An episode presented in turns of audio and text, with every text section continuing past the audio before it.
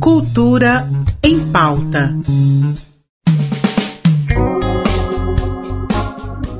Olá, eu sou Ivan Bidala e a Agenda Cultural está no ar.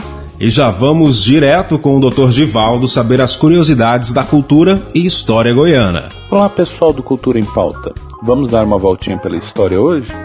Existem coisas que estão no nosso cotidiano e parecem que sempre estiveram ali. Nós não conseguimos imaginar tudo que é necessário para que elas funcionem, não é verdade? O automóvel é uma delas. Hoje, para toda parte que vamos ou para qualquer coisa que nós precisamos levar, pensamos logo num automóvel, num caminhão ou mesmo num ônibus. Apesar do automóvel surgir no Brasil em 1891 com Santos Dumont, em Goiás ele só chega em 1917, por conta da construção de uma rodovia entre Uberlândia e Itubiara. A primeira rodovia em território goiano foi inaugurada em 1919, ligando Itubiara até Jataí. Esse caminho, que hoje leva poucas horas em vias modernas e rápidas, recebeu o primeiro automóvel em 1918 para fazer propaganda desse novo meio de transporte e da futura rodovia. Ele demorou quatro dias entre a antiga Santa Rita do Paranaíba e até Rio Verde, e ainda mais um dia completo para sair dali e chegar em Jataí. A antiga capital só veria carro chegar nas suas ruas em 1920, depois de um desafio que quase lembrava aqueles velhos filmes de corrida aérea. Bem, por fim, quando o trânsito estiver muito parado, lembre-se que os primeiros automóveis, correndo muito, chegavam a 18 km por hora. Um abraço e até a próxima. Valeu, Givaldo, até a próxima.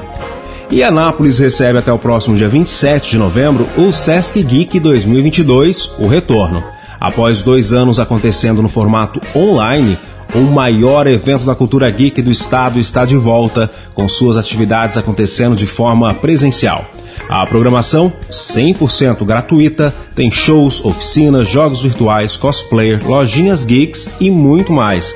Para acompanhar toda a programação, é só acessar o site sescgo.com.br. Amanhã acontece no Instituto Federal de Goiás, campus Aparecida de Goiânia, às 7 horas da noite, o espetáculo 1888, obra solo da atriz Takayuna. A obra traz para o palco questões relacionadas à ancestralidade e às cicatrizes da colonização na América Latina. A apresentação acontece de forma gratuita e, após as apresentações, acontecerá uma roda de conversa a partir do processo de montagem. O Instituto fica na Avenida Universitária, vereador Wagner da Silva Ferreira, Parque Itatiaia, Aparecida de Goiânia.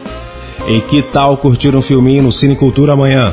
O filme Paloma está em cartaz com sessão às 6h20 da tarde. No filme Paloma é uma agricultora que sonha com um casamento tradicional em uma igreja com o namorado Zé.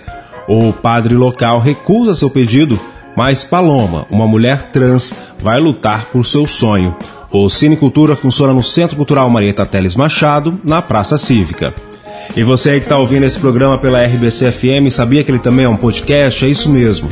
É só você procurar por Cultura em Pauta da Agência Brasil Central no seu serviço de streaming musical favorito, que você nos encontra sem nenhum problema. Então, se você é alguém que gosta de se manter informado em tudo que há de bom na arte e lazer do nosso estado, segue a gente lá para não perder nada. E vamos encerrar a nossa agenda relembrando o sucesso do grupo tribalista Velha Infância. Até amanhã.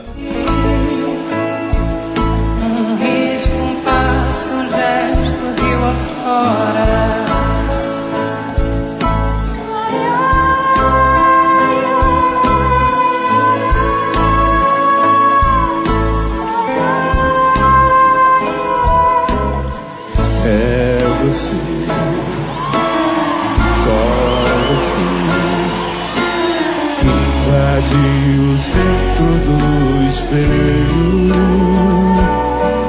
Nós dois na biblioteca e no saguão. Ninguém mais deita no meu leito se demora. Cultura em pauta em parceria com a Secretaria de Cultura do Estado de Goiás.